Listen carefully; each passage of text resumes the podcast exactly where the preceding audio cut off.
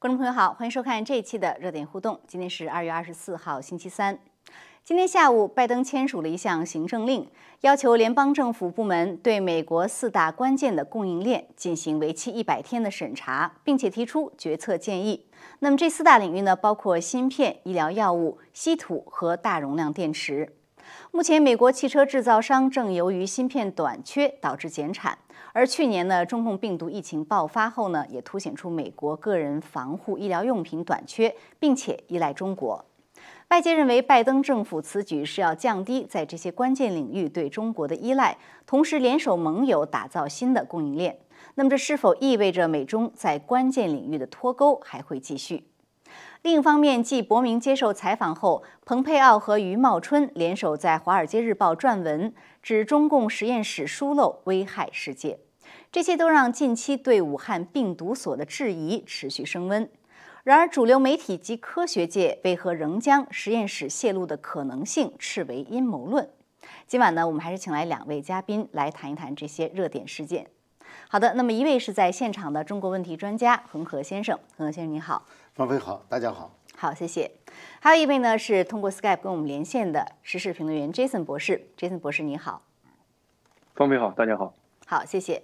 好的，那我们先来谈谈第一个话题，就是今天的拜登的行政令。那这个话题呢，我想先请 Jason 博士来谈一谈啊，就是我们看到说，今天呢，拜登他签署了这样一个行政令，它是最主要部分是对刚才我提到这四个关键领域，那他说是要有做一百天的这样一个审查，并且提出呃这个叫做决策建议。 主要是因为现在确实美国芯片短缺啊，比比如说包括一些汽车的业，它都呃有时候都不能上班，因为缺这样一个关键的零部件。那么还有就是去年的这个呃疫情啊，包括一直到现在，所以呢，他觉得不能受制于人。呃，那么现在就是我觉得现在基本上看起来呢，很多行业它要求这个新政府呢是说加强在美国呃。 在这个，咱们就说芯片，加强在美国的研发和制造，在芯片方面，嗯，那到底这个全球供应链现在一个是一个什么样的状况？那就是拜登政府他有没有必要呃来做这么一个事情？先跟我们谈谈基本情况好吗？对，实际上呢，其实美国的芯片业已经是非常非常让人担心了。呃，我们知道了，芯片的最开始的研发阶段，最开始的突破性的技术基本上都是在美国产生的。 但是美国的大公司把它产业化以后的话呢，特别是 Intel 这样的大的企业，它出于利益最大化的角度考虑的话，它就觉得制造这个部分，呃，利润率低，它就把制造业这个部分在过去的二十年大量的往国外就是转移。你比如说 Intel 就在中国建了很多这个芯片制造厂，它把它的技生产技术和芯片的各种技术转让的给中国，那么。 就是在九十年代的时候，全球百分将近百分之四十的芯片是美国生产的，全球第一。到此时此刻，整个大概二零二一九年、二零一左右的时候，就已经降到了百分之十二。而且呢，这百分之十二里头还都不是高端的那个芯片制造。呃，现在呢，而这几年的话呢，就是一方面就是台湾现在是当仁不让的，从技术最高。 从呃，从产量最高两个角度都占领了世界最领先的，所以所以说台湾其实也就是台积电了，就是台积电这个企业就拿到大概就是全球百分之五十一的这种代购，呃，就是呃就是代产，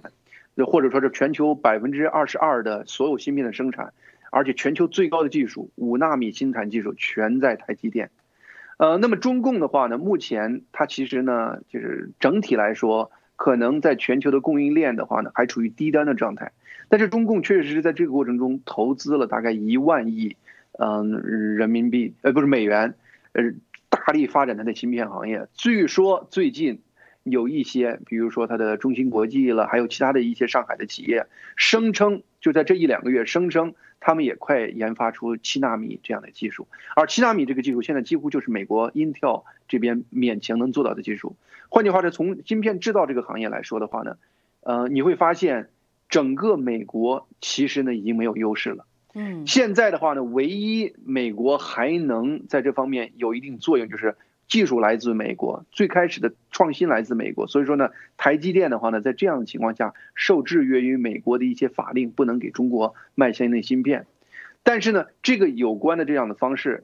在这次芯片链供应短缺这个事情上就展现出来了。美国很多地方，比如说汽车行业各方面需要芯片，但是台积电的产量就那么大，你不可能在那个台积电在短时间扩展多少的产量，那么台积电的产量就变成了全球这个产业链的供应的一个瓶颈。那么在这样的情况下的话呢，就是芯片行业的短缺已经引发了，比如说呃汽车行业各方面其他的很多行业都不能往前走，呃，这其实已经在制约美国整体的经济发展。另外，稀土行业我们刚才也谈到了，就是说呢，全球百分之七十八十的稀土，比如说是中国制造那边，而中共那边的话呢，对于稀土在逐渐开始控制。有人声称说，甚至美国战机 F 三十五最近生产不太合适，就是因为稀土供应量供应不上。嗯，再加上你也谈到了，就疫情之初，所有的口罩啥，中国那边不能进口，美国这边也就没有了。嗯，再加上比如说是都在发展电力汽车，而电力汽车这个电池的那个密度，就是实际上是决定电力汽车将来的前景的。美国、中国现在有一个小鹏呃汽车，它就在有一些性能上能甚至比特斯拉好像还好一点，就是因为它的电池密度比较大。这就明显的把美国在电车这个领域也给就是处于竞争的劣势。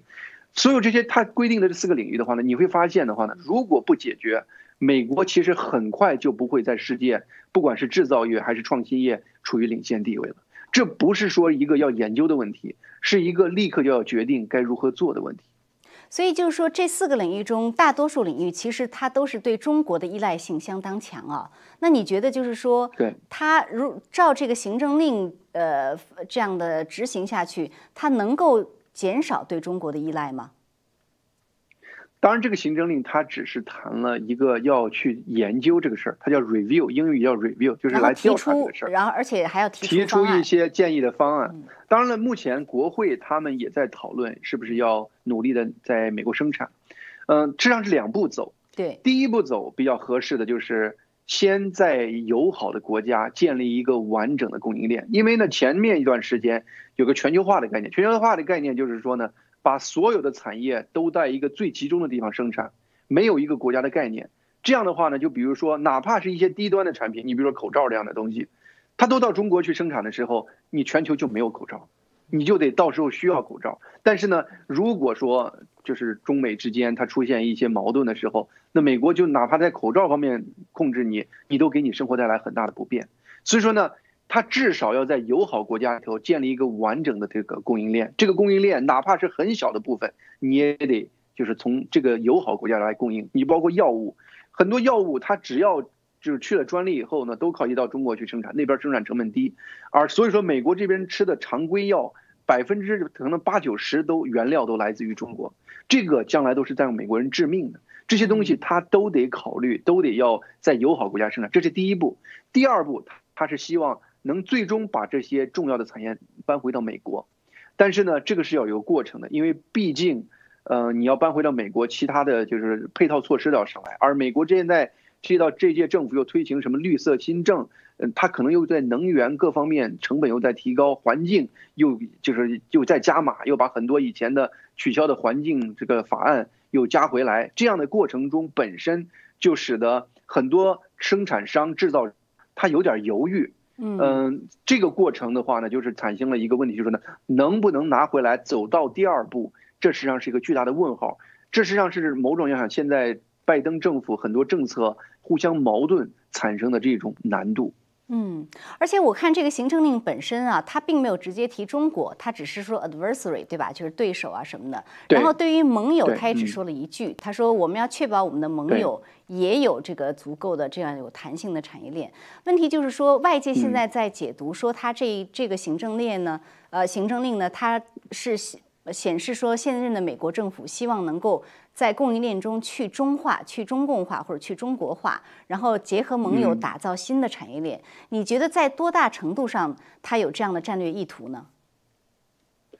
呃，他连名字都不敢提，这一点本身其实就是个问题。就最开始在他出他的这个总统令之前，有一些新闻报道，包括呃日本的一些媒体报道，提到去中国，提到呃把日本、韩国、台湾加到这种友邦产业链里头，但是他真正产这个他的这个总统令出来以后呢，呃，中国这个概念就是中共这个概念没提，同时的话呢，盟友的名单也没列，他其实都是怕惹怒了中共，因为毕竟，嗯、呃，拜登他们有一个最大的一个议事日程就是全球暖化的问题，而中共在全球暖化是排放量，就是二氧化碳排放量是超过欧美的总和，他如果要解决全球化的问题，他得跪求中共帮他忙。 让被中共这个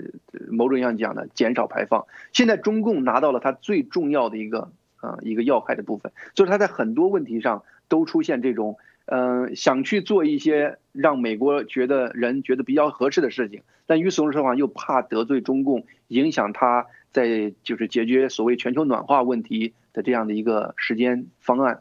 所以这个就是还是刚才那个概念，就是说呢，它有的时候出台政策，其实呢是为了。 对他的这种选民基础，一个迎合选民基础的一个举措，但是最终的话呢，他不一定能在他这个相互矛盾的政策中有一个实际的效果出来，因为他的政策确实是非常矛盾的。嗯，好，那我也来呃问一下恒河先生，在这个问题上，就同样的问题，就是说这个行政令本身，当然它是像这样的一个美国。 呃，制造啊，或者是维护美国工作这个方向迈了一步哈。但是您觉得它本身有多大的战略意图？就是从这个整个拜登政府的对华政策，还有它的这样的一个美国优先的，呃，是不是美国优先的这样的一个战略意图？它倒没有美国优先的战略意图。呃，它的问题现在就是刚才杰森博士讲的也讲得非常有道理哈。它的现在总的问题是就是。 对中共的政策和国内政策，这是不能分开来的。嗯，就说你必须是一个系统的配套。这个配套呢，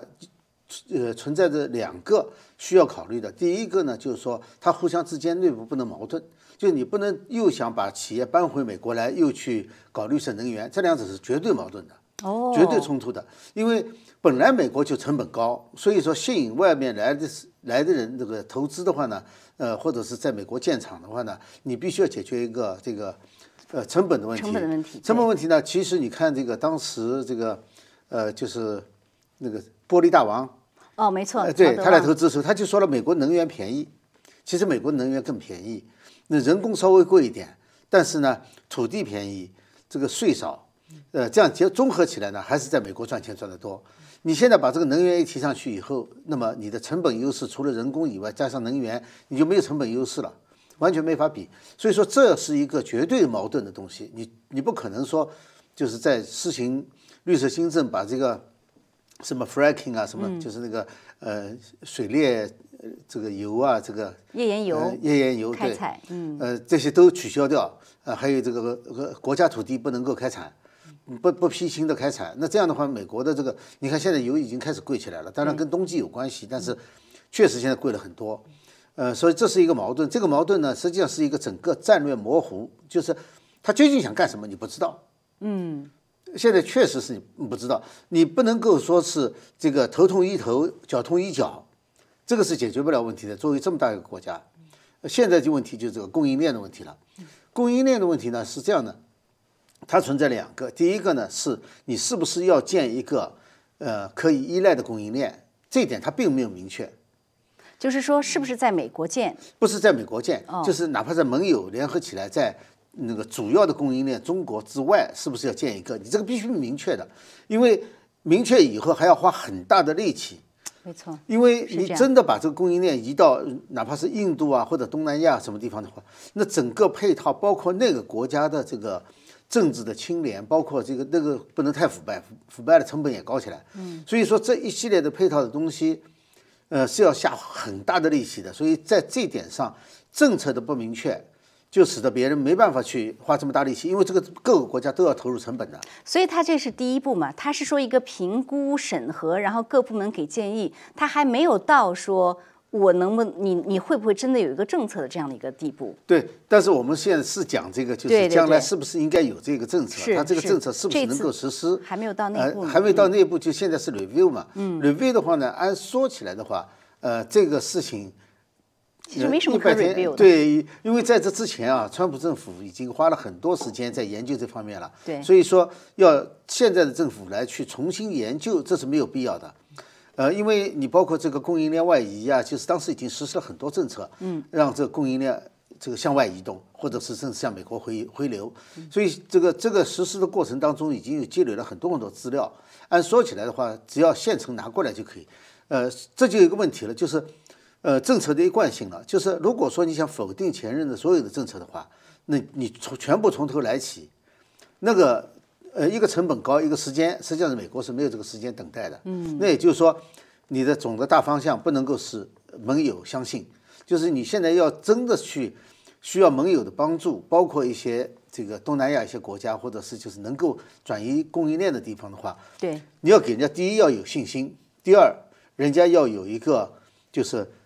跟着你下一笔赌注啊，嗯，因为没有人知道这种就是人为的强。嗯 建一个新的供应链是怎么回事？也就是说，你要有个明确的方向和政策，是吧？对，而且而且要吸引这些国家，而且让这些国家对你没有担心。但你现在呢，整整体外交政策、对华政策，其实你现在是现在这个美国政府是处于一个比较妥协的状态。对，这其实就说到一个他的对对华对中政策的问题，就是说，如果说他这个行政令。 呃，他是想减减少对中国的依赖啊，但是比如说咱们拿华为举例子，呃，如果说你要是说我一方面就是说要减少对中国的依赖，我这个芯片就是呃也也是要，比如说要台积从台积那边，然后台积电也不能给华为，但是另外一方面，如果你对于华为这个它对于它的禁令。 它它是不是能够持续在商务部的这个管制清单上，在这方面还含糊不清的话，那也是一个矛盾，对不对？你到底是要不要对抗中共？对，这就是一个呃很大的问题，就是如果他不要对抗中共，他现在要把呃这个中共他自己回到巴黎这个气候协议上去，回到气候协议呢，就表示你被别人抓住了，呃，所以说中共呢是最喜欢把任何你只要有一点点依赖他的地方，嗯。 你或者你想他做一件什么事情的时候，他就会把它武器化。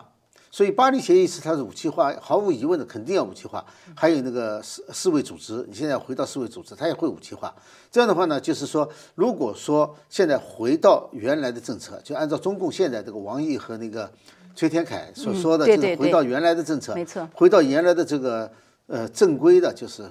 那个那个那个正道上去。 如果要回到那个上面去的话呢，那你现在其他的一系列政策呢，就等于是白讲的，因为你就不需要再去转移链了嘛。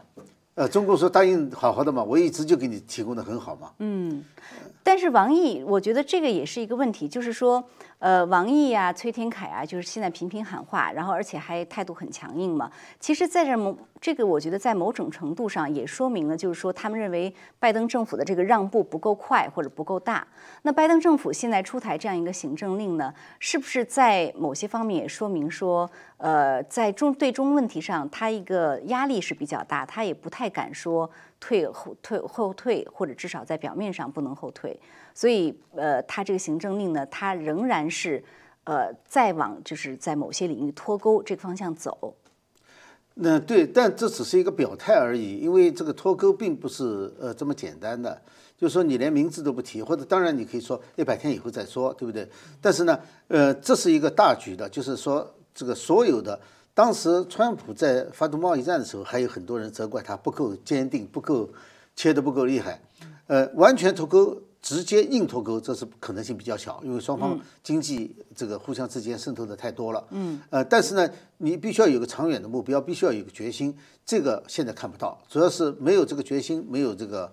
没有这个计划，或者是计划互相矛盾。呃，这就使得。 计划的实施本身成了问题，盟友的信心也成了问题，那就很难实行下去。嗯，就是说他虽然有这个呃意思表示表态往前走，但是在具体实施上，包括决心上，不一定能够真正跟他去在这些领域，即使这些关键关键领域，也不一定能脱钩。它也不是单独的事情，它跟所有的全方位的事情，每个都是连接的，都是互相联系起来的。所以说，单独在这个上面，即使采用。 采取强硬态度的话，实际上也是没有效果的。嗯，有关这个问题，我还有一个很快的问题，再问一下 Jason 博士啊，就是说，呃，说到把这个供应链啊，呃，搬回美国本土或者在美国制造，呃，他有他现在的一个方法呢，就是川普政府其实已经在做了，就是把台湾、把台积电。呃，弄到美国来，让它在美国生产。就这样的话呢，不是说我美国一个企业从头去弄，呃，然后呢，也不说受制于台湾或者受制于其他地方，呃，所以它是一个我觉得是一个两全其美的方法。但是呢，台积电在美国设厂，它也存在一个它的供应链能不能过来的问题，所以这是不是一个挑战呢？其实台积电在美国设厂这个事情本身的话呢，也是犹豫了很长时间，最后做出这个决定的。而且呢，台积电拿到美国这个技术，呃，是五纳米。五纳米事实上是以现在的技术，等它厂开始生产的时候，已经又是旧的技术了。因为台积电准备在明年年底就开始进入三纳米或者二纳米的这样的一个三纳米的状态了。就是换句话说呢，台积电是把相对来说，呃，老一点的技术搬到美国，同时的话呢，产量比较低。这个产量低到了连美国的就是一些一小部分企业都供应不够，嗯，所以说呢，它这个更多是个姿态，就是因为毕竟川普政府当时是强烈就是邀请求他过来，嗯，这就是最终的话呢，你只靠别的国家帮你建产业链，这种做法其实是非常非常难的。就你觉得还是不行，就是还是美国自己，而且最终决定因素商。当然是利的，就是呢，你得让它有利可图。你的就刚才谈到了，你至少你的能源、你的土地、你的税务各方面，你要有优惠政策。你不能说你价钱高的不得了，你逼我来，你说不定拿枪顶着我脑袋让我来。所以说呢，在这样的情况下，我感觉就是说呢，很多这个台积电这个事儿是个好消息，但是的话呢，美国绝对不能靠台积电建一个厂就把美国整体的呃芯片的这种产业产能提高上来。那个厂从技术上将来会是落后的，从产能上是非常有限的。嗯，就说具体的实施上其实非常复杂，对不起，就是要有这种很大的决心和推动力、嗯、执行力，它其实才能有效果哈。如果这个都缺乏就，就就比较困难。别三心二意的去做，就是说呢，想一一方面让人家这个交很税很高的这个碳税，同时的话呢，你又让人家来你这儿生产，这是不可能的。做事就做一件事，专心把一件事做好。嗯，是，确实，我觉得呃，照二位说呢，最大的问题就是说，它的这个政策会不会有互相矛盾之处，这样会抵消它的这个政策的效果。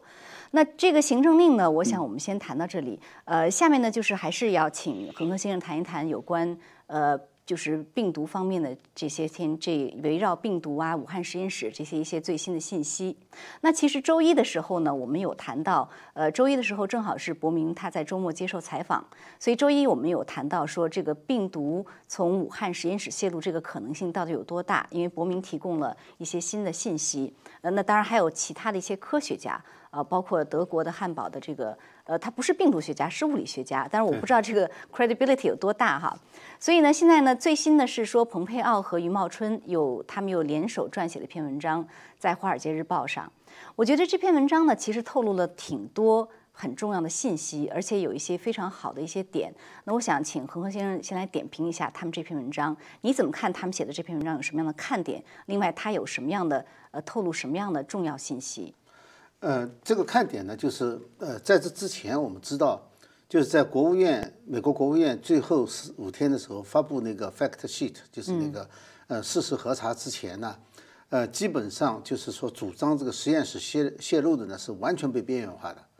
呃，就是现在也还是边缘化，但它有一个最大的不同呢是美国政府，就国务院是代表美国政府的，世界上最到现在为止仍然是最强大的一个政府，那么提出了这一个消息。呃，提出了这么一个观点，就说实验室泄露的可能性很大。是，你是说国务院那个报告里面有这样的观点？对，哦。那么，呃，这实际上在很大程度上呢，让这些持这个实验室泄露的这个观点的人啊，呃，更敢出来说话了。所以这次前后呢，就有很多科学家出来说话，呃，就提出来了这些观点。嗯。那么现在他们两个人发表一篇文章呢，这篇文章呢其实也很重要，因为它毕竟是前国务卿，它里面提到的一些东西呢都是属于，呃，就是只有美国国家的机密，他们才能够美国情报机构才能搞到的这些情报。对，呃，所以说我可以举两个例子。第一个例子呢，就是他们这篇文章里面提到，就是说在二零一八年的时候呢，有两篇外交电文，它叫 cable，cable cable 实际上就是外交电文，所以外交电文就是美国在各地的外交官。发给国务院的情报，嗯，呃，就是他们所收集的秘密情报。呃，对 ，cable 它是基本上秘密的，但是，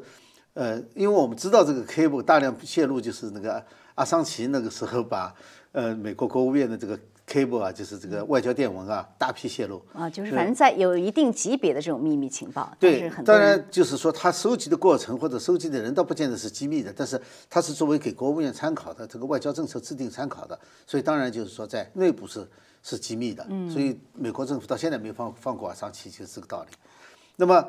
呃。 他这里面讲到的这个内容里头呢，就很重要的就是二零一八年的这个外交电文呢，就指出来。但这个他们的文章有点让人迷惑，就是说他说是什么呢？就是这个中共病毒，就是呃讲了 SARS-CoV 二， 就是中共病毒那个学名，说嗯它可能会这个影响到这个人的这个 S 二 的那个那个酶，就是这个呃 spike 它的那个棘突蛋白啊，就是和这个 S 二 结合。 才能够感染人的，但那个时候还没有这个中共病毒这个名称嘛，二零一八年的时候，所以我想呢，他可能指的就是他讲的就是这个实验室，武汉病毒所，武汉病毒所，呃，可能会对这个武汉病毒所所做的研究，可能会造成人传人，嗯，他大概就这个意思，嗯，呃，但是因为现在的文章就用了这个名字，但当时二零一八年是没有这个名字的，但是一定说他在改造这个。 病毒，对，我觉得这个是这样的，因为他当时去年年初我们在谈疫情的时候，其实当时就有信息说，美国国务院在二零一八年的时候，他在中国的这个人员，呃，察觉到了武汉病毒所的这个活动，而且向国务院汇报过，所以他当时是说他们那些活动本身，他没有特意去、嗯、去用任何的病毒的学名，对，但是他这篇文章中可能就是指这个意思吧？对，他已经讲得很清楚了，就二二零一八年的时候，实际上是就是讲到了这个 S， 就是。 可能会感染人了，就是所做的实验把原来不感染人的，现在变成感染人。所以他对他们做的实验的性质很了解。呃，非常了解。我想这个呢，在那个时候可能也没那么保保密，保密是后来的事情。哦。那么其中其实呢，他还谈到了这个其他的一些，就比如说他重新强调了他们自己当时所谈的，就是武汉病毒所得病啊，或者是这个武汉病毒所整个的这个呃安全是一个问题。嗯嗯。呃，这个这方面呢，他琢磨比较多一些，就讲的比较多一些，就是。 呃，这个就是人员，他举了一些例子，包括武汉病毒所的他们自己的一个实验室主任，对，呃，姓袁的一位，对，嗯，呃，写的一篇文章，就是提到这个，呃，实际上有很多问题，他甚至提到了，就是习近平后来下的指示当中谈到了很多关于实验室安全问题，呃，还有呢，就是里面有一些反应，当然我们这个都知道了，就说这个实验动物拿出去卖啊，有的是给人家养了，给人家做宠物。 还有呢，就拿到这个肉类市场去卖，呃，就这两种。那么这两种可能都存在，那么都是做过实验的，所以可能都有病毒感染或者其他，因为他们主要就做病毒嘛。嗯。呃，另外他谈到呢，就是说，呃，他们在很短的时间内就积累了大概两千种新的病毒，呃，超过过去二百年全世界发现的新病毒的总和。对。那这是非常危险的，而他又没有这个在严格的监管下。 呃，那么这些呢，其实他是不是还提到了？我插一句，是不是还提到了军方？军方在这个实验室做什么病原体的这种实验？呃，他讲了两件事情，一件事情呢是，就是武汉病毒所呢和军方一起在开发，呃，就是军方的开发生物武器的这个活动，武汉病毒所是参与了的。那这个呢，只能从内部的情报机构得到，我觉得公共信息里面是没有的。嗯。 呃，另外还谈到一个呢，是公开信息。就在二零一一年的时候呢，呃，世界上有一个就是生物武器和这个什么有毒的这个什么，呃，一个大会，嗯，呃，就是专门研究怎么样限制生物武器的。中共方面呢，曾经向他们报告过，就说中国是中国的军方正在对这些工作很有兴趣，或者是正在做这方面的工作，其中就包括了什么呢？就是。 人造的叫做 pathogen， 就是人造的病原体，哦，包括人造病原体，包括呢就是针对某个特定人群的生物标记。哇，你做这个是干什么？对啊，他就他是当时是二零一一年向这个这个大会的一个呃 convention 的这个 review， 就是有一个 committee， 就是里面有一个小组专门来。 审查就各个国家的这个生物武器这种发展情况，那个时候我不知道他们怎么会向他们汇报的，但是这个肯定是彭佩奥和那个余茂春写的这个文章里面是提到的这一点，也就是说，他们军方是承认过他们发展生物武器。这个我觉得是新的信息，好像对这个信息我们在以前好像没有没有看到哪个地方肯定过。最早的时候，这个呃疫情刚开始的时候，我们只谈到过以色列的情报机构。谈到了中方在发展生物武器，说武汉病毒所是 part of it。他说中国有四个研究实验室，呃，是参加了军方的这个生物武器研制的，武汉病毒所是其中之一。这是这是一个前情报人员，而且他不是官方，因为是前情报人员就不是官方的了，所以和这个蓬佩奥和这个余茂春联合发表的分量就不一样。对，而且对，你说，嗯，呃，另外呢，他还谈到了一点，也是很有意思的。二零一六年的时候。 呃，中国的这个就是叫做科技部，呃，科技部呢做了一个调查，全国七十五个，我想说的就是这个，啊，七十五个实验室，对对，在安全这种规规则上，安全和 management 就是管理管理的程序和管理的这个呃上面是有什么问题没有？嗯，审查了七十五个实验室，武汉病毒所没有进入前二十名，对。 而且彭佩奥这个文章中说，这个所谓 P 四 的级别是中国自己给他的，他其实并没有真正的通过所有的这种严格的这样的一个审查标准。是是是因为当时这个法国帮建的，法国帮建以后呢，中方呢一定要由中国的这个建工队来施工，所以所以法国呢就不愿意接受这个承认，法国就退出去了。嗯，然后中方后来就不让他们插手，因此这个标准并没有经过法国。 就是设计方的审查，呃，最后是中方给他了一个什么，呃 P 四 的这个这个头衔。那那那整个这个过程，法国方面说我们早就已经退出来了，我们不管这个事情。嗯，所以中方这个呃，就世卫组织所提到的这个调查说，他们是非常严格的 P 四 实验室或者 P 三 实验室，或者是这个呃安全是没有问题的。这个说法其实是不符合任何中国大陆的搞实验的人都应该知道，这个说法是。 不符合实际情况的，所以其实我觉得，像博明周日接受这个采访啊，再加上蓬佩奥、余茂春这样一篇文章，呃，我觉得他们可能是在协调行动，就是要把这个事情进一步的曝光也好，推进也好。您您觉得是不是有这样的一个？呃，对，正因为他们的那个就是曝光好，呃，所以才会有了一些科学家出来说话。你刚才讲的汉堡的那个呃量，他是他是搞那个，嗯，呃，他是搞。 呃，物理学，他是物理学教授，搞纳米技术的。嗯，呃，但是他去年收集了一年，写了一个一百页长的一个报告，收集了很多，所以很多人就说他是把这个媒体的东西啊，或者是其他的一些非正规的发表的文章、啊、都收集到一起了。嗯，他实际上跟他们校长商量过，就是说这个应该拿出来，呃，就是不同的意见嘛，你不能就是光是一种意见，嗯、这这也是，而且它里面所举的很多例子的话，虽然是媒体。 报道的，但它都是有非常实际的这个，呃，事实依据的。就比如说，他为什么说这个，就像就像那个，呃，中国的蝙蝠都在云南山洞里面，嗯，呃，都在或者是浙江山洞里面，并不在武汉，武汉就有这个实验室，这些都是一些事实，就是说，不管它是来自什么地方的，你没法否认的事实。后来德国呢，有一个媒体呢，就专门请了一个专家来和他怼。 啊、哦，批就批批驳他的观点，相当于对，所以这个人呢，就发表了很多观点，也也举了很多很多证据。但是呢，他在举举证的过程当中，哈，实际上他更倾向于，他没有在观点上他没有倾向于，但是他举的事实其实是支持这个汉堡这个教授所提出来的这个实验室泄露的。他有举了很多很多例子啊，就是非常接近的指向。 汉堡的这个就是实验室泄露的哦，呃，也就是说，其实其实，在政治正确方面呢，很多人呢是倾向于不承认，但是在事实，如果你们不不做结论，就是光是列举事实的话，你会发现其实很接近，差别没有这么大。因为那些事实都是存在的嘛，就是他也只能用那些现有的事实来去对，所以他最后并没有按照他们所希望的完全否认这个。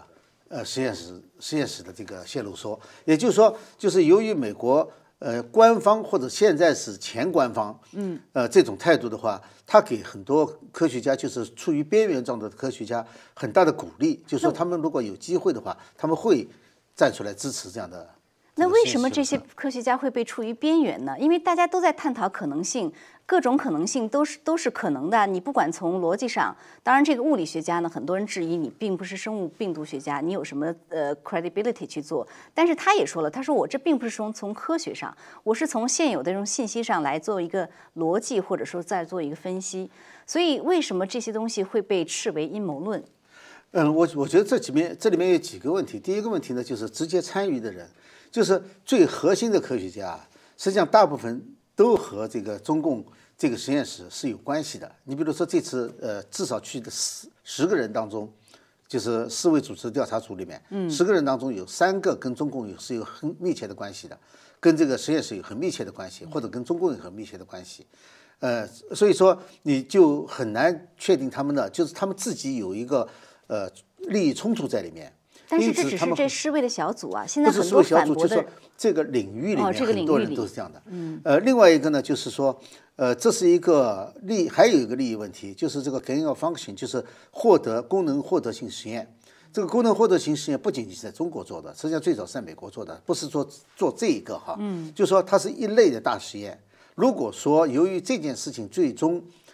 曝光以后，由于社会的反应，呃，会把这一部分的这个压力太大了，把这部分的实验暂停的话，会有很多人就没饭吃。这是这也是一个利益问题。嗯。那么所以说从，从从这个就是相关的科学角度来看的话，他们实际上是有很多人是有这种隐瞒的，因为科学本身发展呢是有很多问题的。嗯。呃，这个问题呢，就是说。 呃，大家都视而不见，就形成了一个常规。但是我觉得，呃，请请，对我就是插一句啊，嗯、我就是我觉得这里面还有一个政治正确的问题，就是说，似乎现在只要你不符合一些主所谓的主流观点，他就把你视为阴谋论，而不是说采取一个开放的说这种可能性也是存在的。不，这个在生物科学领域里面长期以来就是如此的。它因为它生物领域它就有一个理论，就是呃达尔文进化论嘛。 然后它就有一个很很窄的一个限制，只要你出了这个理论范围之外的，一般都会被排斥。那现在呢？问题是他们这个进化论呢，他们实际上讲的是微进化，就这里头突变突变，然后他们说可以突变成这样子。如果你否认的话呢，也就否认了这个，就是所谓这个，呃，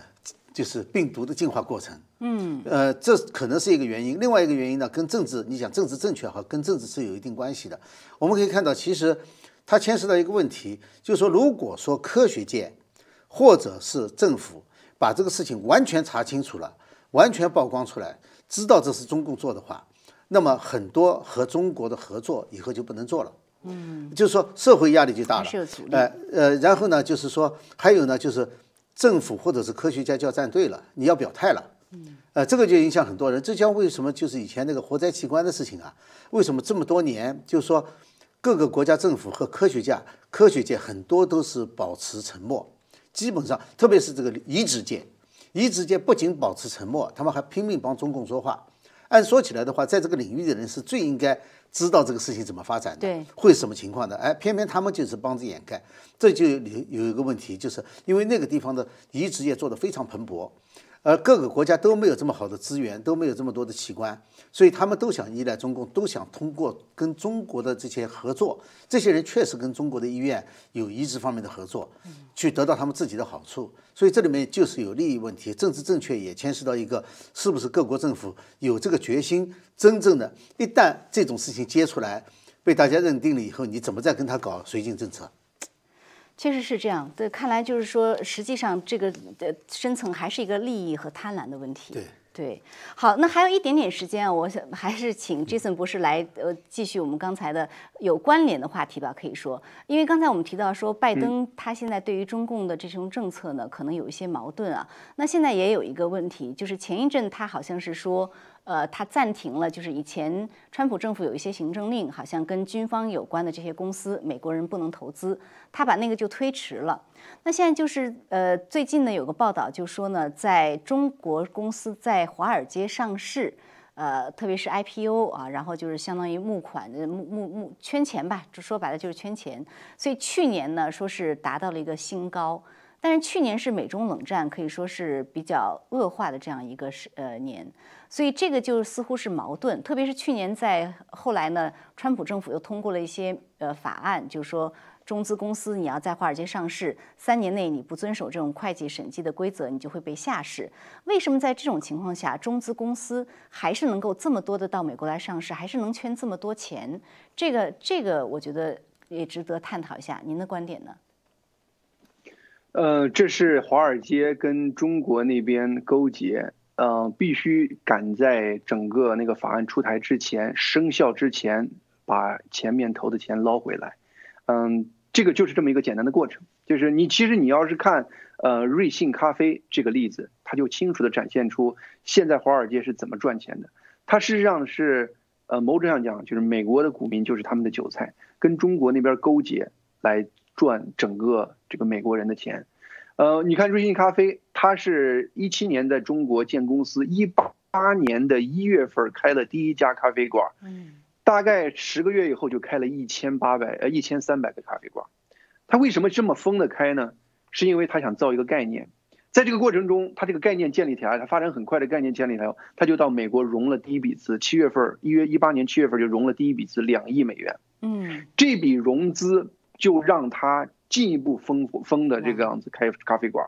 然后呢，等到九月份，就是一九年的年中五月份的时候，他就成功的才开公司建立了一年多，就成功的在美国上市了，一下就拿到了六五六亿美元，就把前面那个投的那个两亿美元钱就赚回来了。这个过程他赔得一塌糊涂，从经营的角度，他每赚一块钱扔进去三块钱。是三倍于他的这个收入在投，但是无所谓，因为呢，他卖一个概念，说我在快速增长。等到二零一九年九月份，他就已经开了三千多家了，成为中国最大的一个咖啡连锁店。这个概念就把他的股票又往上吹。你可以看到，这是个勾结，就是呢，所有这些企业前期投入，后期它主要目的就是上市，然后把钱拿回来。这个过程中，美国这边啊，在川普任期的结束的阶段，确实立了那个法案。那个法案是说呢，呃，三年连续三年不满足税务政策，那么他就可能要让你从华尔街退市。嗯，这就等于给了个三年期限。对，这三年的期限，瑞信它实际上只用了一年，只用了一一八年到一九年。就把所有的当时的投入回传回来了。当然了，他到二零零零年就又从那个呃这个美国股市给扔出扔出去了，因为是造假又扔出去了。他前后的时间只花了建公司到最后被扔出去就是三年，中间在上市这一年就把所有的钱都搂回来。这就是为什么他急了，就是一九年当时上市很难，但是他一旦二零零零年他发现这个政策出来以后，他只剩三年了。在这个三年那个阶段的话，他得必须把前一段时间。给中国投那个钱，赶快上市，把钱拿回来。但是这个过程本身就是在割美国人的韭菜。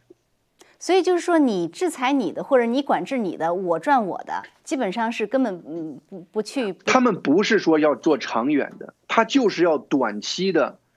上市，上市就把钱揽回来了。